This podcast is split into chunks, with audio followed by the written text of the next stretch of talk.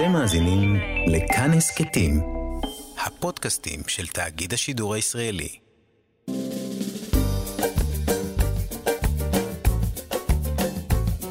שישים החדש, עם איציק יושע.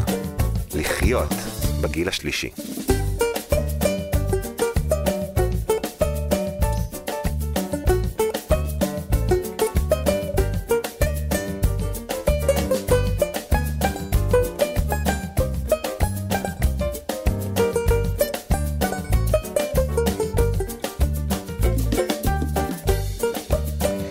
שלום לכם מאזינות ומאזיני כאן תרבות, אנחנו שישים מחדש.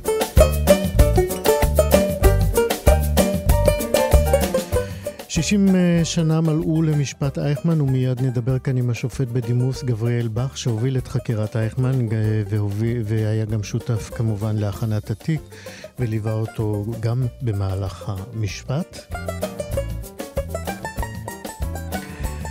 חודש הגאווה עדיין איתנו, ונדבר עוד מעט איך יוצאים מהארון אל סבא ואל סבתא, לא רק אל אבא ואימא. נדבר גם על אה, ציורים של זקנים וסיפור קצר על הפגישה עם המוות, וגם על אה, סרטי אה, פסטיבל דוק אביב עם הייצוגים של זקנים, ויש לא מעט הפעם, גם השנה.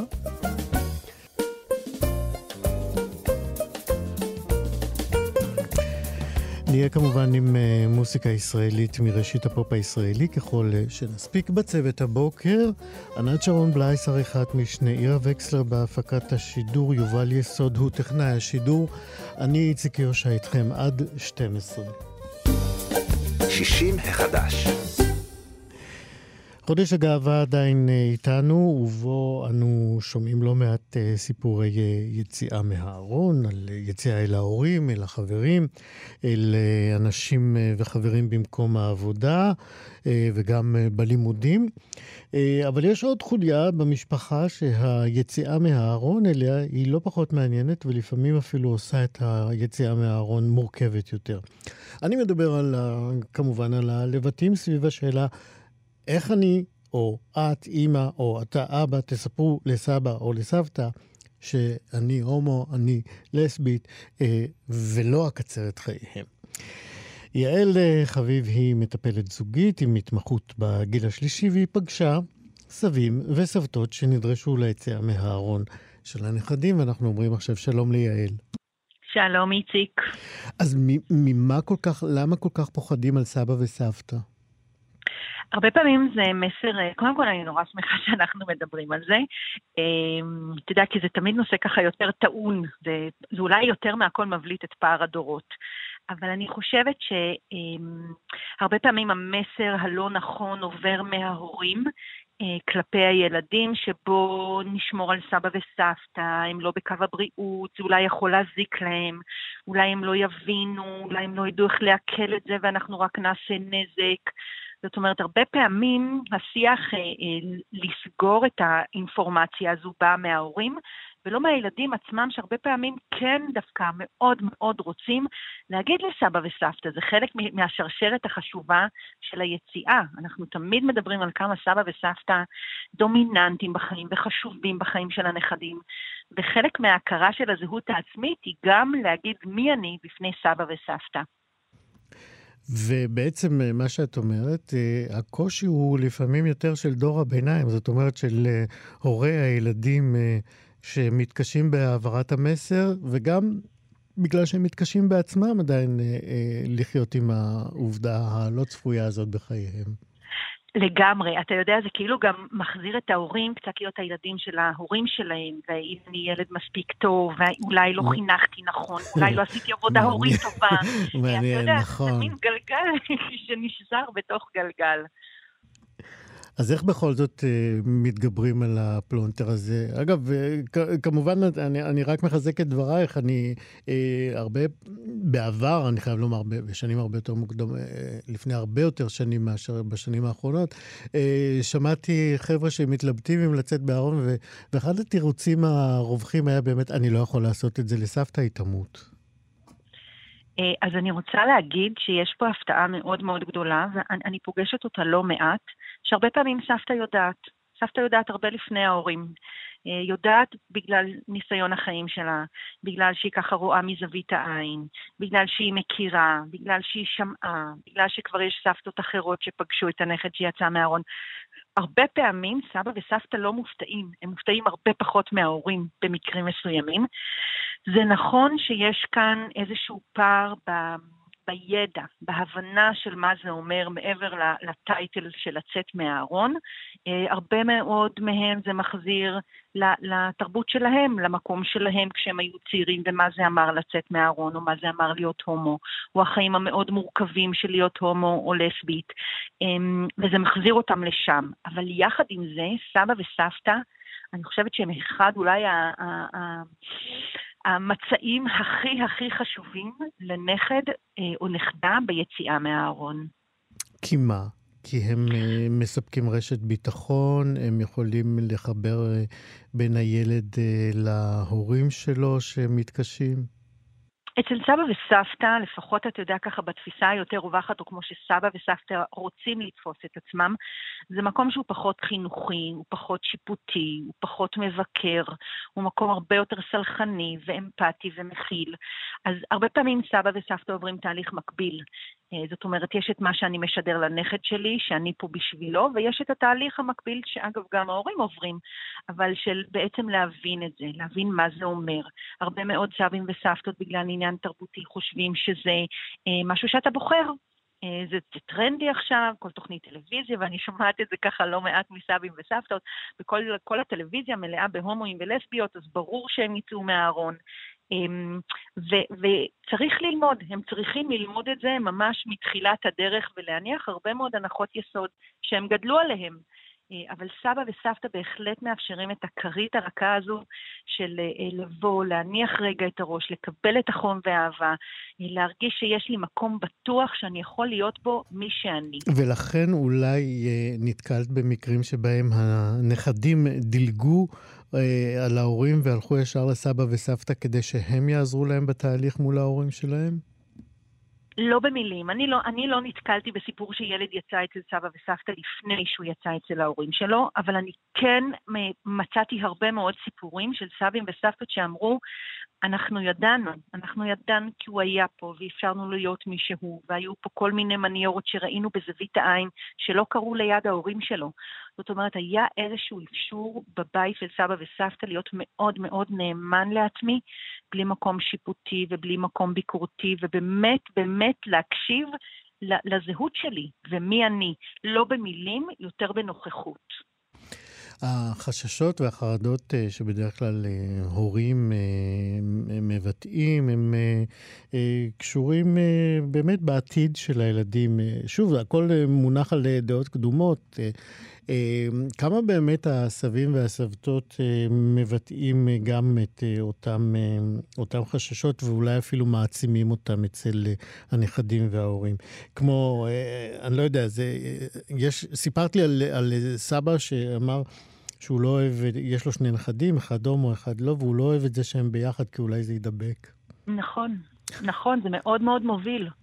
Uh, אתה יודע, ואולי אלה באמת התהליכים המקבילים של מה שאני משדר לנכד של תבוא ותהיה מי שאתה, וזה הבית שלך ואנחנו תמיד נאהב אותך, למול אולי הסשן הטיפולי, הסשן הקבוצתי או האישי, שפה אתה פתאום אה, מגלה ומעלה את השאלות שמנקרות לך בראש, ואולי זה מדבק, ואולי אה, אתה לא באמת כזה, ואולי זה יעבור, אה, ומי יאהב אותך, ו, ו, אז, אז תתחתן עם אישה, ובסתר תעשה מה שאתה רוצה, או תתחתני עם גבר ובסתר תעשי מה שאת רוצה, למה צריך לדבר על זה? זאת אומרת, ופה בדיוק המקום של התהליך שצריך לאפשר אותו. אה, השאלות, הפחדים, החששות, הלחימה אפילו בדעות קדומות, שהיא היא, היא קשה. זה עולם ערכים שהם חיים עליו הרבה מאוד שנים. אה, ופתאום אה, בתוך התא המשפחתי שלהם, התא שהם יצרו, התא שהם בנו, הם פוגשים איזשהו ערך אחר שהם צריכים גם לקבל אותו וגם לחיות איתו בשלום. כמה באמת הסבים והסבתות ניצבים נגד זה שהם מאפשרים, אנחנו יודעים שזה התפקיד שלהם, ורבים מהסבים והסבתות אכן הם ממלאים. כמה הם באמת מובילים אה, התנגדות ליציאה מהארון? תראה, אתה יודע, זה, זה ככה, המגוון הוא מאוד מאוד רחב. אני יכולה להגיד שיש סבים וסבתות שממש מתנגדים, אבל זה משהו שגם איזשהו, אולי אפילו רוח שמגיעה מההורים או מהמשפחה, שזה משהו תרבותי, שורשי, מאוד מאוד עמוק של התנגדות לכל השיח הזה, ולהימצאות ולנוכחות של, של, ה, של ההומוסקסואליות או הלסביות. אה, ואני רואה סבים וסבתות שכן אה, כן מאפשרים את המרחב הזה. יש סבים וסבתות שמתעלמים, מתנתקים, אה, מעלימים עין, לא מדברים על זה, זו בושה נוראית. Mm. וזה כואב, זה כואב כי, כי, כי זה אולי מה שמקצר להם את החיים. לא השיח על זה, אלא דווקא ההדחקה. התגובה שלהם, כן. נכון. יעל חביב, כרגיל כיף לדבר איתך. דיברנו על נכדים שיוצאים מהארון אל סבא וסבתא. תודה. תודה לך, איציק. להתראות. יום טוב, ביי ביי. 60 החדש. עכשיו אנחנו עם uh, תיק פלילי 40-61. זהו התיק שבו הועמד לדין מי שהיה המפלצת הנאצית אדולף אייכמן. ב-11 במאי 1960 חטפו סוכני המוסד את הנאצי שהסתתר בדירתו בשכונה שקטה של בואנוס איירס, בירת ארגנטינה. ב-23 במאי עלה ראש הממשלה דאז דוד בן גוריון על דוכן הכנסת והודיע כך: עליי להודיע בכנסת כי לפני זמן מה נתגלה על ידי שירותי הביטחון הישראליים אחד מגדולי פושעי הנאצים, אדולף אייכמן, האחראי יחד עם ראשי הנאצים למה שהם קראו הפתרון הסופי של בעיית היהודים, כלומר השמדת שישה מיליונים מיהדות אירופה. אדולף אייכמן כבר נמצא במעצר בארץ ויעמוד בקרוב למשפט בישראל, בהתאם לחוק לעשיית דין בנצים ובעוזריהם תש"י 1950. אחרי אה, חודשים ארוכים של אה, חקירה ומשפט מהמכוננים שידעה מדינת ישראל הצעירה, אדולף אייכמן נידון למוות. גופתו נשרפה ואפרה פוזר במימי הים התיכון מחוץ למים הטריטוריאליים של ישראל. יומיים לאחר הבאתו של אייכמן לישראל התקבלה שיחת טלפון בפרקליטות המדינה. על הקו היה שר המשפטים דאז, פנחס רוזן, שביקש להזמין באופן אישי פרקליט צעיר בשם גבריאל בך ללוות את החקירה. בך, יליד גרמניה, שברח ממש ברגע האחרון מאימי השואה, שימש אז כסגן פרקליט המדינה ונעתר מיד, כמובן, להזמנת השר. לרגל המשימה, באך אפילו העתיק את מקום מגוריו לחיפה, סמוך לבית המעצר שבו הוחזק אייכמן. לימים, גבריאל באך אה, עבר קריירה משפטית מפוארת, ששיאה היה כשופט בית המשפט העליון, והוא נודע גם כאחד מגדולי המשפטנים בישראל. 60 שנה אחרי, והוא בן 94, השופט באך איתנו כדי לזכור ולהזכיר, לזכור ולא לשכוח. מחר גם השופט באך יקבל את אות ארגון יוצאי מרכז אירופה, ואני שמח לומר עכשיו שלום לשופט גבריאל באך. שלום, שלום וברכה. תודה שאתה מצטרף אלינו. אני מאוד מודה, מודה לכם על התעודה שאתם רוצים לתת אה, לי, כנראה מחר. אני מאוד מאוד מאוד אה, אנחנו נשמח זה. לתת לך תעודה, ארגון מרכז יוצאי אירופה, הם אה, לא ניקח מהם את הכבוד. אני רוצה להחזיר אותך, השופט באך, אל אותה שיחת טלפון שהזכרתי עכשיו, שמגיעה מלשכת שר המשפטים. אה, שמזמין אותך אה, אה, ללוות את כן. חקירת אדולף אייכמן. מה הוא אומר לך, השר? טוב, הוא אמר לי שהוא זוכר את עברי, והוא מאוד מאוד מבקש ממני לנהל את החקירה הזאת ולהיכנס לכל הפרטים. בתוך העיר הזה ולהביא לכך שבאמת אה, אפשר יהיה להעמיד לדין את אייכמן אה, מכל הבחינות שזה דבר מגיע לו. אתה הופתעת מהשיחה הזאת? טוב, אני הופתעתי לטובה, אני לא ידעתי מראש שזה, שהוא נתפס ומה יהיה, אבל לא כל כך הופתעתי שהוא פנה אליי. לא כל האנשים יודעים איך אני עזבתי את גרמניה. כן, אולי זה המקום אני... להזכיר, באמת. כן, אני לא, עזבתי את גרמניה ב-38, זה היה שבועיים לפני ליל הבדולח שעצרו את כל היהודים. אז המשפחה שלי, הוריי ואחותי ואני, עזבנו את, אה, את גרמניה אה, להולנד. ואחר כך, זה היה כאמור ב-38, אה, אני הייתי אז בן 11, ואחר כך בהולנד הלכתי לבית ספר, וחודש לפני הפלישה הגרמנית להולנד ב-40, עזבנו את הולנד בדרך לארץ ישראל. ובאנו לארץ ישראל על האונייה פטריה, נסיעה אחת לפני שהיא טובעה עם 250 הרוגים.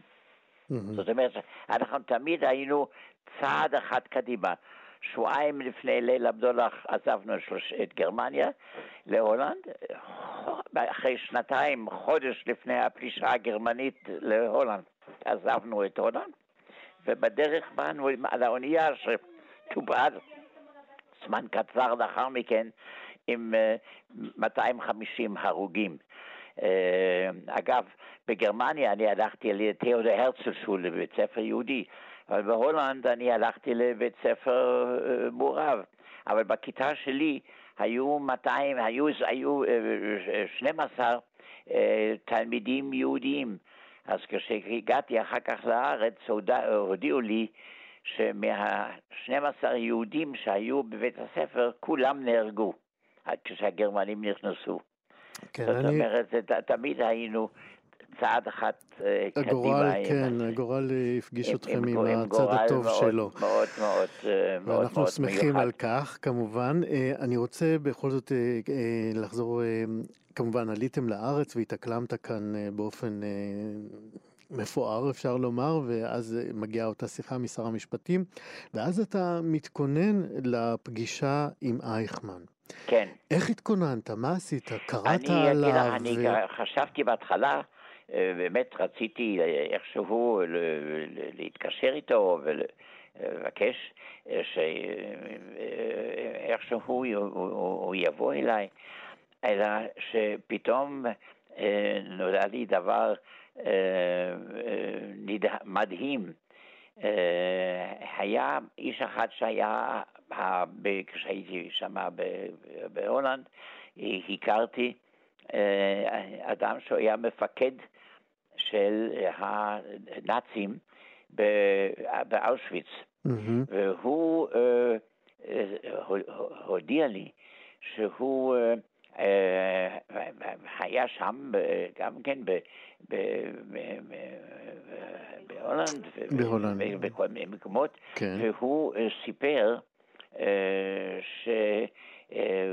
שהוא היה צריך לפעמים להרוג אלפי ילדים יהודים ביום, והדבר הזה גרם לו לפעמים פיק ברכיים מרוב התרגשות. הוא אומר, אלא מה?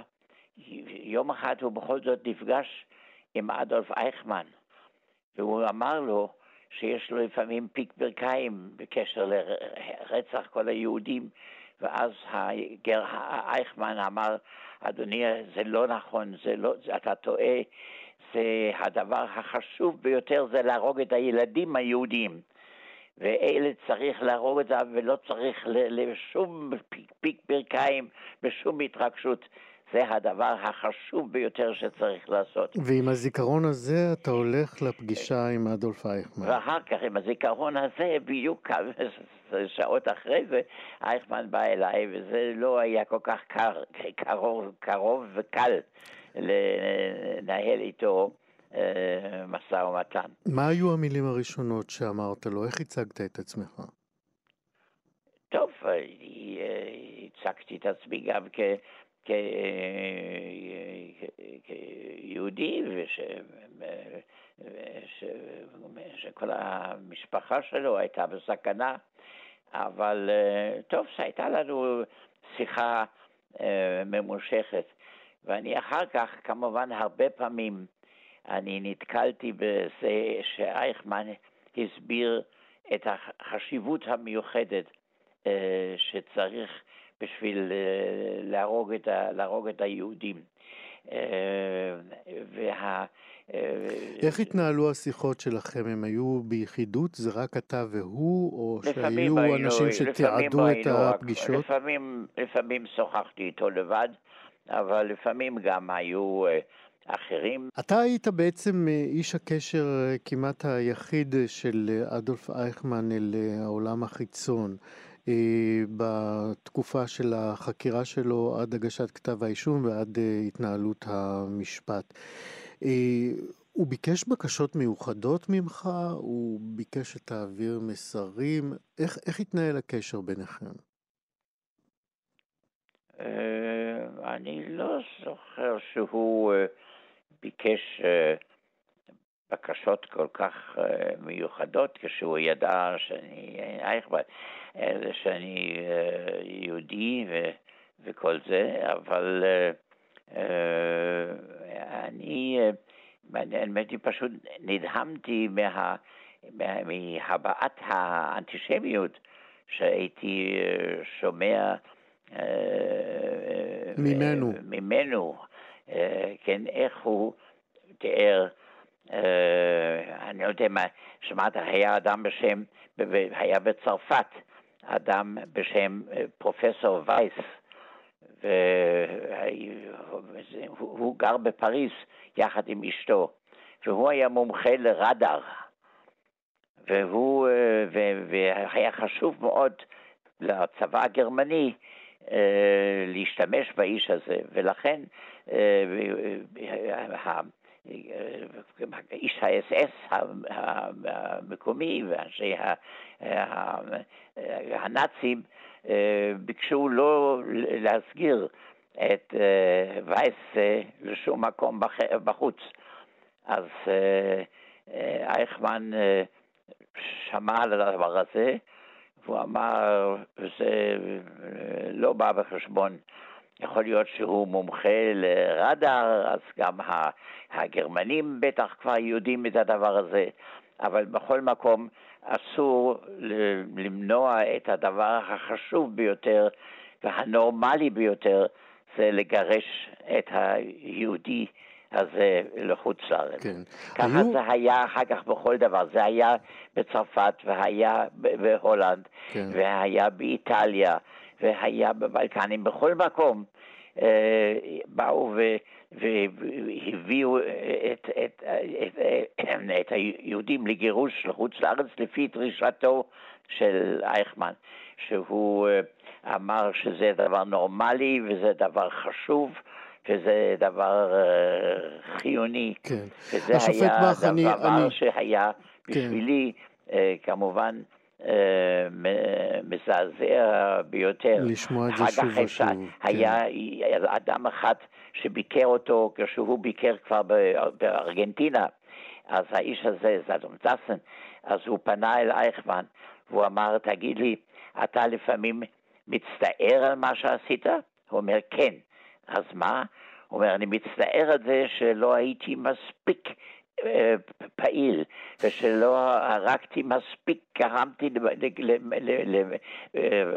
למיטתם של מספיק יהודים. וזה הדבר החשוב ביותר, ולא, ולא עשיתי את זה כן. במידה מספקת. זה... אחר כך היו, היו מקרים של אה, ארצות, שלמשל בהולנד, היה, הייתה מפלגה אה, פשיסטית, ובתוך המפלגה הפשיסטית היו כמה יהודים. אז אה, אייכמן עמד על זה שאת היהודים האלה יגרשו. אז אמרו אנשים, הם היהודים האלה, מה, מה, מה, זה, זה יגרום להרגשה לא נוחה במפלגה הפשיסטית.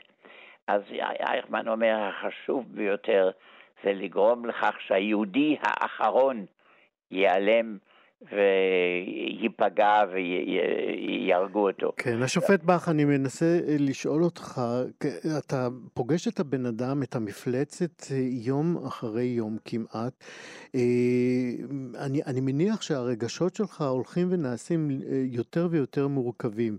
אתה מצד אחד רואה את המפלצת עין בעין, מצד שני אתה צריך בעצם להכין את כתב האישום שלו. היו רגעים שהרגשת שאתה אולי לא יכול להמשיך? אני לא יודע שככה, אני רציתי מאוד להמשיך. אני רציתי רק לעשות את, לעשות את המקסימום בשביל אה, להביא לכך שהאיש הזה יעמד לדין ויקבל את העונש החמור ביותר, שבוודאי וודאי הגיע לו. אז זה מה, ש, זה מה שהרגשתי ב, לגבי, בקשר ליחס אליו. כן. Uh, אני, אני, אנחנו נתקדם קצת, uh, אתם uh, כמובן מכינים את כתב האישום ואז עולה סוגיית ההגנה על אייכמן. אף עורך דין ישראלי לא היה מוכן להגן עליו. אה, וגם על פי החוק אה, אי אפשר היה אה, שעורך דין שהוא איננו ישראלי יגן עליו, ואז המדינה נאלצה בעצם לתקן את החוק. ספר לנו קצת על הלבטים המשפטיים שעורכי הדין הישראלים עמדו בפניהם ובסוף החליטו שלא להגן עליו. טוב, אני לא יכול לספר כל כך פרטים על הדבר הזה. הם אה, הרגישו, עורכי הדין הרגישו, שאיש כזה אה, אי אפשר להגן, מוכרחים לעשות מקסימום להביא, להביא אותו לדין ולהשיג את, את, את העונש החמור ביותר. אה, כפי שאתה יודע, שהוא האיש היחידי שנידון למוות בישראל. כן. וזה דבר מפני ש... וזה בגלל, בגלל הפעילות הזאת שלו והרצון שלו אה, כל, בכל, בכל פעם ש, שרצו לפנות איזה, היו מקרים שרצו בכל זאת לפעמים יהודי אחד או, יהודי, או משפחה יהודייה אחת לאפשר להם לנסוע לחוץ לארץ ואחר כך כל פעם אייכמן מנע את זה. הוא אמר, אנחנו מוכרחים להביא, להרוג את היהודי האחרון ולא להשאיר אף אחד בחיים. וזאת היא תחושה שקשה לשכוח אותה. כמובן. אני רוצה, אה, השופט באך, אה, להגיע אה, אל הימים שבהם ה... משפט אה, כבר אה, מתקיים, אה, עולים העדים. אנחנו, השופט באך, אני רוצה להתקדם כן. להתחלת המשפט. הוא מתחיל להתנהל כבר, נחקרים העדים, ואנחנו לא יכולים שלא לשכוח, אנחנו לא יכולים לשכוח את דברי הפתיחה של התובע, גדעון האוזנר, שהיה אז היועץ המשפטי לממשלה, משפט בן על מוות, אה, שאני אזכיר אותו כאן. אה, וכך הוא אמר אה, בפתיחת המשפט, במקום בו אני עומד לפניכם, שופטי ישראל, ללמד קטגוריה על אדולף אייכמן, אינני עומד יחידי. עמדי ניצבים כאן בשעה זו שישה מיליון קטגורים. כן. אתה זוכר מה עבר בך ברגע שהאוזנר... כן, כן, אני זוכר, כן, את הטון הזה ואת ההרגשה הזאת, ואת ה... כל הזמן הרמזים האלה מצד אייכמן, שמה שהתפקיד שלו זה לגרום לכך שלפחות כל השישה מיליון י... אה, ימותו. כן, ושהוא בכלל אה, אה, מילא פקודות, ולכן כל האחריות היא. לא עליו. כן, הוא היה בורא קטן, אבל אחראי, שצריך היה לדאוג לכך שזה יבוצע עד האיש האחרון. ככה זה מה שהיה זכור לי. כן. אני רוצה לקחת אותך ל... היו המון רגעי אה, שיא, אנחנו מכירים אותם בהיסטוריה של מדינת ישראל, בהיסטוריה של המשפט, היו המון רגעים אה, קשים. אני רוצה להחזיר אותך לאחד הרגעים שלך היה מאוד מאוד קשה בחקירה הנגדית שלך את אייכמן. אותו רגע שאתה מספר על המעיל האדום, כן. אתה זוכר את הסיפור כן, הזה? כן, זוכר את זה. זה הרגע שאני הכי זוכר אותו אה, במשפט. בוא נשמע אותו. כשחקרתי אותו, והוא, והיה עד, היה עד במשפט, שהוא תיאר שהוא הגיע לאושוויץ עם אשתו ועם בת ועם בן. והוא, אני שאלתי אותו, אז איך הוא הגיע? אז הוא אומר, הגעתי לאושוויץ, ואת אשתי שלחו ישר ככה לאיזה מקום בכדי שהיא, שהיא תגיע למותה, ואחר כך את הבן שלי, אה, זה, שהוא היה צעיר מאוד, אז אה, אה, הוא בסך הכל היה 12 שנה, אז אמרנו, אמרו לו לרוץ אחרי אשתו. הוא בעצמו, רצו שהוא יעשה עוד איזושהי עבודה לטובת הצבא הגרמני ושהוא יישאר. אבל שאשתו תשלח למוות ושהבן יישלח למוות, ואחר כך אמרו, והבת הייתה לי בת, בת שנתיים וחצי. וזרקו אותה, ואמרו לה גם כן, תרוצי, תרוצי אחרי האימא שלך. והיא הייתה בת, אז הוא סיפר, היא רצה, והוא לא ידע אם היא תפגוש את האימא או לא, אבל על כל פנים היא הייתה בת שנתיים וחצי, והיה לה מעיל אדום. והנקודה האדומה הזאת, שנעשתה יותר ויותר קטנה כשהיא רצה החוצה, ככה המשפחה שלי כולה נעלמה מחיי. עכשיו, הייתה לי באותו, כשאני חקרתי את העד הזה, אז שמעתי את הדבר הזה עם המעיל האדום, הנקודה האדומה הזאת שנעשתה יותר ויותר קטנה, והיא בת שנתיים וחצי. אז הבת שלי הייתה בדיוק בת שנתיים וחצי. אורלי. אורלי. וכשה... קניתי לה שבועיים לפני זה מעיל אדום. ולכן כשהוא תיאר הנקודה האדומה הזאת, שנעשה יותר ויותר קטנה, ככה המשפחה שלי כולה נעלמה מחיי, אז זה הפסיק את הקושי, את האפשרות שלי לדבר. אני לא, פתאום לא יכולתי להוציא הגה, תוך, תוך, תוך כמה רגעים. עד שיכולתי באיזה אופן שהוא להירגע. להתעשת. אבל מכל, ה, מכל, ה, מכל המשפט הזה, זה היה הרגע שהיה לי הכי קשה לבלוע. השופט אה, גבריאל בך, אה, אנחנו לקראת אה, סיום השיחה המאלפת הזאת. איך אתה רואה, איך ראית אז, איך אתה רואה היום את היחסים עם גרמניה? טוב, אני מוכרח לומר שה... מאוד, בזמן שאני הייתי בקשר עם המנהיגים הגרמנים, קיבלו אותי מאוד מאוד יפה.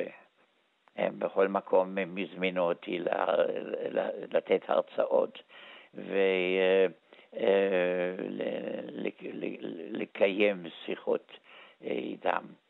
ואני מוכרח לציין שהזיכרונות שהיו לי אחרי המשפט בכל מיני מקומות בגרמניה, אז היחסים בסך הכל היו די, די, די, די, די סבירים.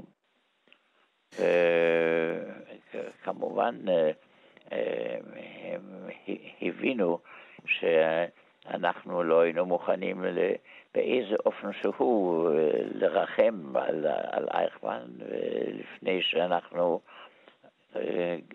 גרמנו להטלת העונש עליו. השופט בדימוס אה, גבריאל בך אה, על משפט אייכמן, אני מאוד מאוד מודה לך שהצטרפת אלינו וסיפרת לנו. אני מודה לכם, אני מודה לכם מאוד, והרגשתי כאן מאוד מאוד, וככה ארגון כחלק מהיקים, ש... נזכיר, מחר אתה מקבל את אות ארגון יוצאי מרכז אירופה. שוב, כן. השופט גבריאל בך, תודה רבה על השיחה הזאת. טוב, תודה לכם על השאלות, וכל טוב, להתראות. והצלחה בכל שטח. תודה. שלום, שלום. כן, השופט בך על משפט אייכמן. אנחנו חוזרים להווה, אולי קצת יותר אופטימי. ב-1 ביולי ייפתח כמו בכל שנה פסטיבל דוק אביב לסרטים דוקומנטריים. הוא יימשך עד ה-10 ביולי, וגם השנה יהיו בו מכל טוב, כרגיל בפסטיבל הנהדר הזה, נושאים שונים, אבל מה שמעניין אותנו כמובן, ואליו אנחנו גם נפנה זרקור עכשיו, הוא הסרטים שעניינם זקנים, הזקנה ובני הגיל השלישי והייצוגים שלהם כגיבורים של הסרטים. וכדי לזכור את הסרטים האלה ואף להמליץ עליהם, זימנו כמובן את קרין ריפקינד סגל, סגל שהיא המנהלת האומנותית של פסטיבל דוק אביב. שלום קרין.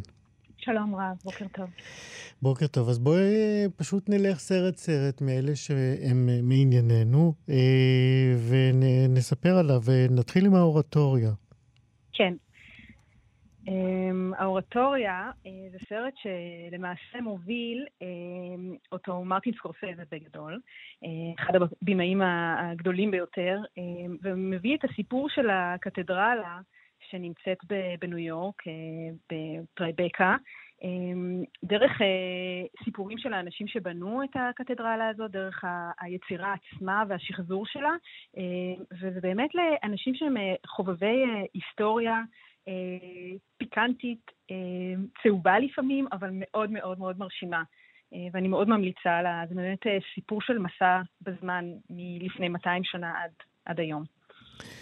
האיש שמצייר טיפות מים זה הסרט הבא שהוא מעניין אותנו. כן, קים ג'אנג יול, שהוא הלך לעולמו בגיל 93, ממש לא מזמן, הוא צייר קוריאני, שחי המון שנים בפריז, והאמין בשתיקה ובאומנות. העבר שלו היה מאוד טעון בין המלחמות, מלחמת קוריאה, כשהוא היה בשבי והצליח לצאת, והבן שלו מתעד אותו, ובעצם ככה נוצרת ביניהם איזושהי שפה ש, שמעולם לא ממש דוברה. ג'אנג יול התעמק בציורים של טיפות, שבעצם מסמלות את, את, גם את השתיקה שלו, גם את הכאב שלו, אבל הביא את זה לרמות כאילו מאוד מאוד גבוהות ו- ונפלאות, ואנחנו פשוט נחשפים לסיפור החיים הדרמטי הזה עם המון שקט. יפה, ומכאן אנחנו נעבור לאקג'י, נשימת ההר. כן, פה יש סיפור מקסים על צייר שמתמחה בהדפסים, ובת זוגתו שחיה איתו, הם שניהם קשישים, שחיים על הר וביער ב- ביפן, בחיים, הוא מאוד מאוד מצליח כדפס, ומשתמש בטבע, היא... היא מכינה לו את הפיגמנטים, הוא גם מומחה לעשיית תה, והסרט הזה לוקח אותנו בקצב מאוד מאוד מאוד יפני, אני חייבת לומר, למרות שהיוצרים הצרפתים, לקצב הזה של החיים שלהם, לאפשרות האחרת. הסרט כן, כשקורים דברים רציניים, כשהבת זוג חולה, אז המפגש פתאום הוא עם המציאות. זאת אומרת, עם בית החולים, ו... ו... אבל פשוט מסע יפהפה של זוג שהחליט לחיות אחרת. נהדר, והסרט הרביעי לפני החמישי והאחרון הוא הזמן האבוד. כן, הזמן האבוד זה לאנשים שהם חובבי פרלמנטים, ואני יודעת שבארץ יש המון פרלמנטים, כשאני מסתובבת בעיר, לפחות בתל אביב. מכל מין ומכל סוג. כן, כן, ממש כך. ופה יש פרלמנט מאוד מאוד מיוחד. בבונוס איירס, של קבוצה שנפגשת כבר המון המון שנים בבית קפה בר כזה, והם קוראים את, את בעקבות הזמן האבוד של פרוסט. עכשיו, מאוד ארוך, ו... ו והקריאה הזו, זאת אומרת, הסרט זה לא סרט על, על הם לא יושבים וקוראים, הם מדסקסים, אה, מה שאנחנו רואים בסרט, הם מדסקסים את מה שקורה, אה, מחברים את הסיפורים של פרוסט לחיים של עצמם, מדי פעם מגיעים אה, כל מיני אה, אה, קשישים אה, שרוצים פשוט להצטרף לפרלמנט הזה, ואין להם באמת איזשהו עניין בפרוסט, אבל אה, לרובם כן יש, וזה אה, פשוט מצחיק ועצוב, וכל מה שאתה רוצה בסרט שמדבר על, על אנשים שיושבים ומדברים ספרות ובכלל נפגשים ביום-יום. ולסיום, הסרטים אה, שיש בהם ייצוגים של זקנים, גורבצ'וב, אה, גן עדן. כן, גורבצ'וב. אה, גורבצ'וב הוא, הוא, כמו שכולם יודעים, הוא דמות שפשוט שינתה את, את חיי, חיינו, את חיי המערב. המערב ראה אותו כ, כמושיע. לעומת זאת, אה, בברית המועצות, זאת אומרת, רוסיה בעצם, ההסתכלות עליו היא אחרת. אה, ויטלי מנסקי, שהוא ממש מאסטר של אה, פורטרטים וסיפורים, פוגש אותו היום כשהוא כבר בן 90, אה, לשיחות אישיות. הוא לא מגיע אליו כ- כאל מעריץ, הוא מגיע אליו כדי לבדוק באמת אה, איך הוא מרגיש על רוסיה כיום, על מה שקרה בעבר, ובעיקר בעיקר על האהבה הגדולה שלו אה, שנפטרה, ו- ועל היחסים שלו עם הילדים שלו. אז אנחנו ממש נכנסים לתוך הבית שלו, אוכלים איתו, מסתובבים איתו, רואים איתו טלוויזיה, זה, זה פשוט מרתק, כאילו, אחד האנשים הכי חשובים בתרבות של המאה ה-20, כאילו, פשוט איש מבוגר עם... עם עם המון מה להגיד וגם המון בלי להגיד, כשאנחנו מבינים מה, מה, מה מצבו. יפה, אז את כל הדברים הטובים האלה, הסרטים הטובים האלה, אפשר יהיה לראות בין ה-1 ל-10 ביולי, בפסטיבל דוק אביב 2021 שייפתח, אה, בסינמטק בתל אביב כמובן. וגם באונליין. וגם באונליין אה, אפשר, אה, כן. שזה גם חשוב שלא... לדעת, נכון? למי שלא רוצה, לא יכול, אה, נכון. חושש אולי נכון. אפילו לצאת עכשיו אחרי ההנחיות החדשות של הקורונה, אז יש גם אונליין. קארין ריבקינד סגל, המנהלת האומנותית של פסטיבל דוקאביב, תודה רבה שדיברת איתנו. תודה לכם. להתראות.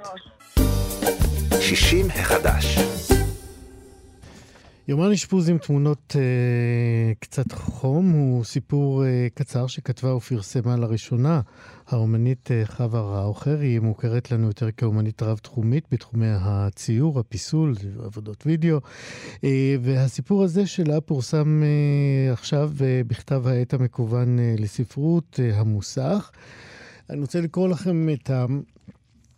אחת הפסקאות הראשונות, נדמה לי הפסקה השנייה בסיפור, היא כותבת כך, אה, חווה ראוכר: אה, אני שלווה, לא פוחדת, כבר למדתי להתיידד עם המוות. באשפוז הראשון, לפני שנה, הייתי קרובה אליו מאוד. אפילו עצמתי עיניים ומצמצתי חזק כדי לראות מסדרון ארוך עם אור לבן ובני משפחה שבאים ללוות אותי לעולם הבא. במקום זה קיבלתי חסימה, מסך אור מגורען, מהבהב כמו טלוויזיה מקולקלת. צללתי לתוך שלווה נפלאה, דממת אלחוט מלטפת ואוהבת. לא נורא, אמרתי לעצמי, זה לא סוף העולם, אפשר לחיות עם זה. ומאז אנחנו ידידים, הוא ואני. כבר שנה שהוא מלווה אותי, לא מציץ מעבר לכתף וגם לא נושף בעורפי, אלא נמצא שם בתוך השקט שאני כל כך אוהבת. שלום לחווה ראוכר. שלום, שלום. מוזר לך לשמוע את הטקסט שלך. כן, אה, אתה קורא כל כך יפה. תודה רבה. אני בסך הכל רציתי לספר כמה את אה, מתיידדת עם המוות וכמה את אמיצה. כן, תראה, אני כבר בת 77, ואתה יודע, זה כבר לקראת הסוף, אז אה, לא, זהו. לא, לא, לא, זה עוד רחוק מהסוף. זה עוד רחוק. חווה, אני חייב לתקן אותך, זה רחוק מהסוף. כן. אה, אוקיי. אני פשוט, פשוט אה, הייתי, אה, היה לי אירוע לב מאוד מאוד חמור, וכבר הייתי שם, הייתי חסרת אונים לגמרי, וממש לקראת הסוף. ו... ו... וכשזה קרה לי, ואתה הקראת את זה עכשיו, אני, אני הרגשתי שזה באמת לא כל כך נורא. איך אומרים? לא מתים מזה. אמ, היה איזה שקט שהיה מאוד נעים, מאוד אוהב ומלטף, ויש לך את בני המשפחה שהיו מסביב והסתכלו עליי, וככה תמיד רציתי למות עם כל בני המשפחה מסביב. ואמרתי, לא, באמת, לא נורא. אבל uh, מסתבר שלא ראיתי את האור במסדרון, אלא ראיתי איזושהי חסימה, וכנראה שלא הגיעה שעתי. אז uh, איכשהו התאוששתי מזה. הסיפור במוסך הוא בעיקר, אני חושבת, אה, על, ה, על איך יוצאים ממצב של חוסר אונים. כלומר, מצב שהגוף שלך כלוא בתוך מערכת מכשירים רפואיים, אינפוזיות, אלקטרודות קטנות, גדולות, זה כמו להיות בבית כלא. וכשהכול סוגר עליך, הדרך היחידה לצאת מזה היא פשוט לברוח לעולם הדמיון. ובסיפור הזה אני בורחת לסטודיו, לעבודות שהשארתי שם, כי אני ציירת וגם פסלת, ונעזרת בצילומים שיש לי בטלפון הנייד של כל העבודות שהשארתי. יש שם המון המון צילומים של ניסיונות שאני כל הזמן עושה על אותה עבודה. קשה לי לקבל החלטות איך תיראה הגרסה הסופית של העבודה. אז יש לי עשרות ציורים על אותו קנבס, אחד על גבי השני, ואני מתעדת כל שלב. ואז אמרתי, נו, אין לך מה לעשות. זאת אומרת, את כבר שם, אז בואי תעבדי קצת. צריך לספר גם אה, למי שלא יכול לראות עכשיו את הציורים שלך, שאת מרבה לצייר את הזקנה, לצייר אה, זקנים, אה, גברים ונשים. זקנות, מתוך, אני לפחות ככה רואה את זה, זה סוג של אומץ ו, ורצון מעורר הערכה נורא גדולה להגיד, כן, ככה הגוף שלנו נראה ואנחנו חיים איתו ואנחנו אוהבים אותו. אז תראה, אני התחלתי עם הציורים האלו כבר ב-94, זאת אומרת, אה, אפילו לפני זה קצת. זה הרבה זמן, עשרים כמה שנה, אני חושבת, יותר אולי. אה, ואז זה באמת עשה, אני יצאתי עם סדרה של עבודות של אה, נשים מבוגרות בעירום כזה פרונטלי מלא. אני ציירתי את זה מתוך התבוננות, וכל אחת הייתה, סליחה, בגובה של שני מטר, אה, כאילו עולה על דוכן לתת עדות, עדות על הזמן שעובר, על, אה, על המצב הפסיכולוגי שהיא נמצאת בו, והתגובה הייתה קשה. אני זוכרת שזה הוצג בגלריה ארסות, והגיע צוות טלוויזיה לצלם, ואחד הצלמים אמר, אני לא יכול, אני לא יכול לצלם את זה. כי לא מה? מה עבר עליו? אני לא יודעת מה הבעיה שלו. הוא לא הסביר את עצמו? לא, לא, סליחה? הוא לא, הוא לא הסביר את עצמו? מה קשה לו כל כך? אני לא שאלתי, אני, אני שמעתי אחר כך מבעלת הגלריה, שהיא אמרה שהיה לו מאוד קשה, ואני אמרתי, מה, הוא צלם טלוויזיה, הוא הרי מצלם תאונות דרכים, הוא מצלם דברים לא קלים, אז מה, מה כל כך קשה? אה, אבל אני הופתעתי. אני מוכרחה לציין שאני הופתעתי, לא, לא תיארתי לעצמי. והוא לא היה היחידי. כמובן שאנשים מעולם האמנות מאוד אהבו והתלהבו, אבל, אבל היו גם הרבה תגובות של אני לא יכול לראות את זה, אני לא יכול לראות את זה. למה? אני לא יכול לראות את זה. אז... אה, כן, אנחנו יכולים כמובן אה, לנסות לנחש, אבל אה, אין ספק שהדמויות שאת מציגה אותן מעוררות באמת את, ה, את תחושת הכבוד הזאת של זה הגוף שלנו. לסיום, חווה ראוכר, אני רוצה לשאול אותך, אמרנו שזה הסיפור הראשון שאת מפרסמת. אה, מה יהיה בסיפור הבא? העמקת הידידות עם המוות? אנחנו בינתיים בסדר, חיים בשלום אחד עם השני. אני לא יודעת, אני לא, אני לא סופרת. אני לא, אני לא אדם של מילה כתובה, אני בן אדם של דימויים. אז, אז ככה התפלק אחד, מה שנקרא. אז uh, אני לא יודעת מה יהיה הסיפור הבא. אולי משהו אחר. אני עכשיו מציירת נשים צעירות, את הנכדות שלי. אה, נחמד. כן, אז... אז נחכה, נחכה לעבודות האלה. כן. בכל מקרה, חווה ראוכר, אה, תודה רבה שדיברת איתנו, והצלחה גם עם העבודות הבאות וגם בנס... בכתיבה. אני בטוח שתבוא עוד אחת. תודה רבה לכם. להתראות. תודה, ותודה שהזמנתם אותי. בשמחה. להתראות. להתראות.